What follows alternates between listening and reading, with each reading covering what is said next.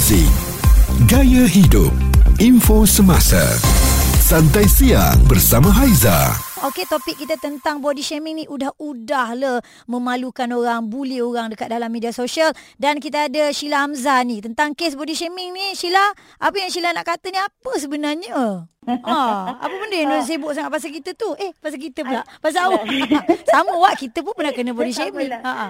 Tak ada macam ni. Sebab saya rasa sekarang ni makin menjadi-jadi ya. Sebab dia dalam keadaan yang kita semua masing-masing ada struggle tu sendiri yang mungkin kita tak bagi tahu dekat orang kan. Mm-hmm. Ha, macam kalau sebagai seorang wanita, kita ni struggle macam-macam. Contoh, contoh kalau kita macam saya untuk saya sendiri kalau saya mentally saya tak kuat dia akan affect body saya yang saya diet lah macam mana pun because of stress, hormon tak stabil dan sebagainya dia akan akan ada penaikan berat badan kat situ here and there. Biasa pun wanita kan. Mm-hmm. Jadi kadang-kadang bila orang-orang ni duduk cakap-cakap dia macam tak memikirkan lah struggle kita masing-masing. Saya bukan cakap pasal wanita saja tapi yeah. macam saya rasa zaman sekarang ni dah 20-22 ni udah-udah lah. Kan cerita ni ha. macam tak pernah habis eh. Orang ha, kalau habis. dia rasa kat mata dia tu tak cantik je terus hmm. dia tinggalkan komen yang bukan-bukan dekat laman ha. sosial.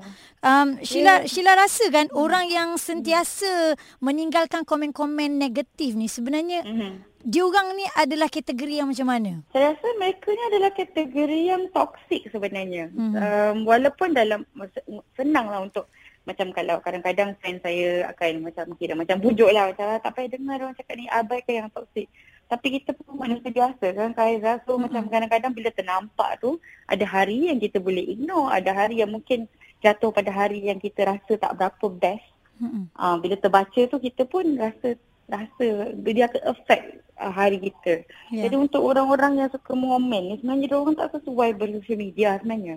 Oh, tempat eh? social media ni satunya kalau kita boleh gunakan secara positif. Banyak positif outcome yang kita ataupun ilmu yang kita boleh dapat dan apa inspiration yang kita boleh dapat daripada orang lain. Tapi kalau kerjanya asyik nak mengkondem orang tak happy dengan kehidupan dia, dia dia nak rasa diri dia tu rasa better pasal diri dia dia kena jatuhkan orang lain. Hmm. Ha, benda tu bagus sebab benda tu dia dah berjadi apa cancer kepada diri dia ya. ibaratnya ha hmm. tentu. Acap kali kita hmm. tengok orang kan selalu cakap jadilah pengguna media sosial yang baik. Kalau nak komen hmm. tu tinggalkanlah komen-komen yang baik, positif. Selalu hmm. kita tengok orang nasihat hmm. macam tu kan.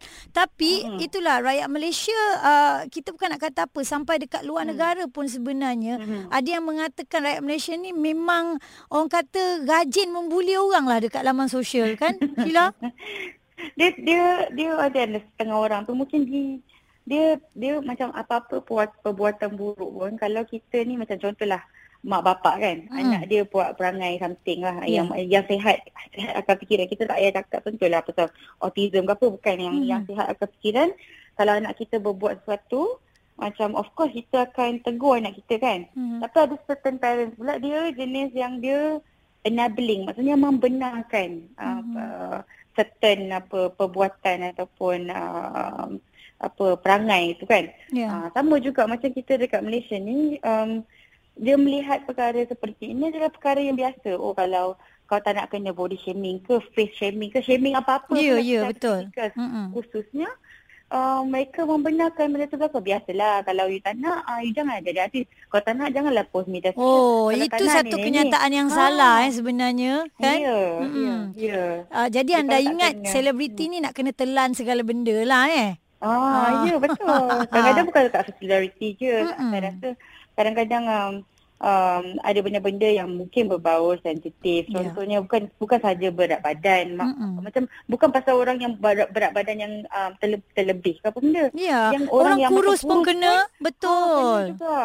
Ataupun muka dia ke. Oh kenapa cokor sangat? Oh kenapa hidung macam ni? Oh kenapa dah banyak now kan? Dah macam rasa kejadian orang yang, seperti itu. Betul. Yang kurus ha. sangat dikata sakit. Kadang-kadang mm. diorang memainkan mm. sentimen nama ayah. Macam-macam mm. lah. Sensitivity mm. lah eh uh, agama mm-hmm. juga. Jadi uh, mm, apa yang boleh Sheila katakan pada mereka ni? Mungkin ada nasihat yang betul-betul dapat memberi kesan kepada uh, pengguna media sosial yang tak bertanggungjawab. Ha. Ah, yang tak bertanggungjawab ni saya rasa benda ni sebenarnya kalau kita ikutkan adalah kena menggunakan common sense. Tapi malang sekali common sense adalah perkara yang rare untuk zaman sekarang ni. dan saya cuma harapkan agar mereka dapat uh, mencari balik otak mereka yang terlepas tu letak balik di tempatnya. Kan? Letakkan di tempat Ha, yang ha. benar. Ah, letakkan di tempat yang benar. Jangan letak kat lutut. Ah, memanglah tak boleh nak. Macam nak fikir kan. Otak kat lutut. Letak balik kat kepala. Jadi bolehlah jadi warga sikit. Apa kalau kalau sakit hati sangat blok je lah. Malas layan. Tak payah, Hmm. kita tak payah, tak payah nak jawab kat dia. Kadang-kadang benda tu yang dia nak. Dia nak attention tu. Betul. Tapi kadang uh, tapi saya selalu kalau buat apa apa kenyataan ke apa benda ke yang general je sebab dia macam dah dah lah kadang bukan kat diri saya kadang kat orang lain nampak kat orang lain pun saya dah eh kau ni kenapa Dia trigger kita kan kadang-kadang. ha, Hmm, ha. Betul. Pelbagai rangkuman, berita semasa, sukan dan hiburan.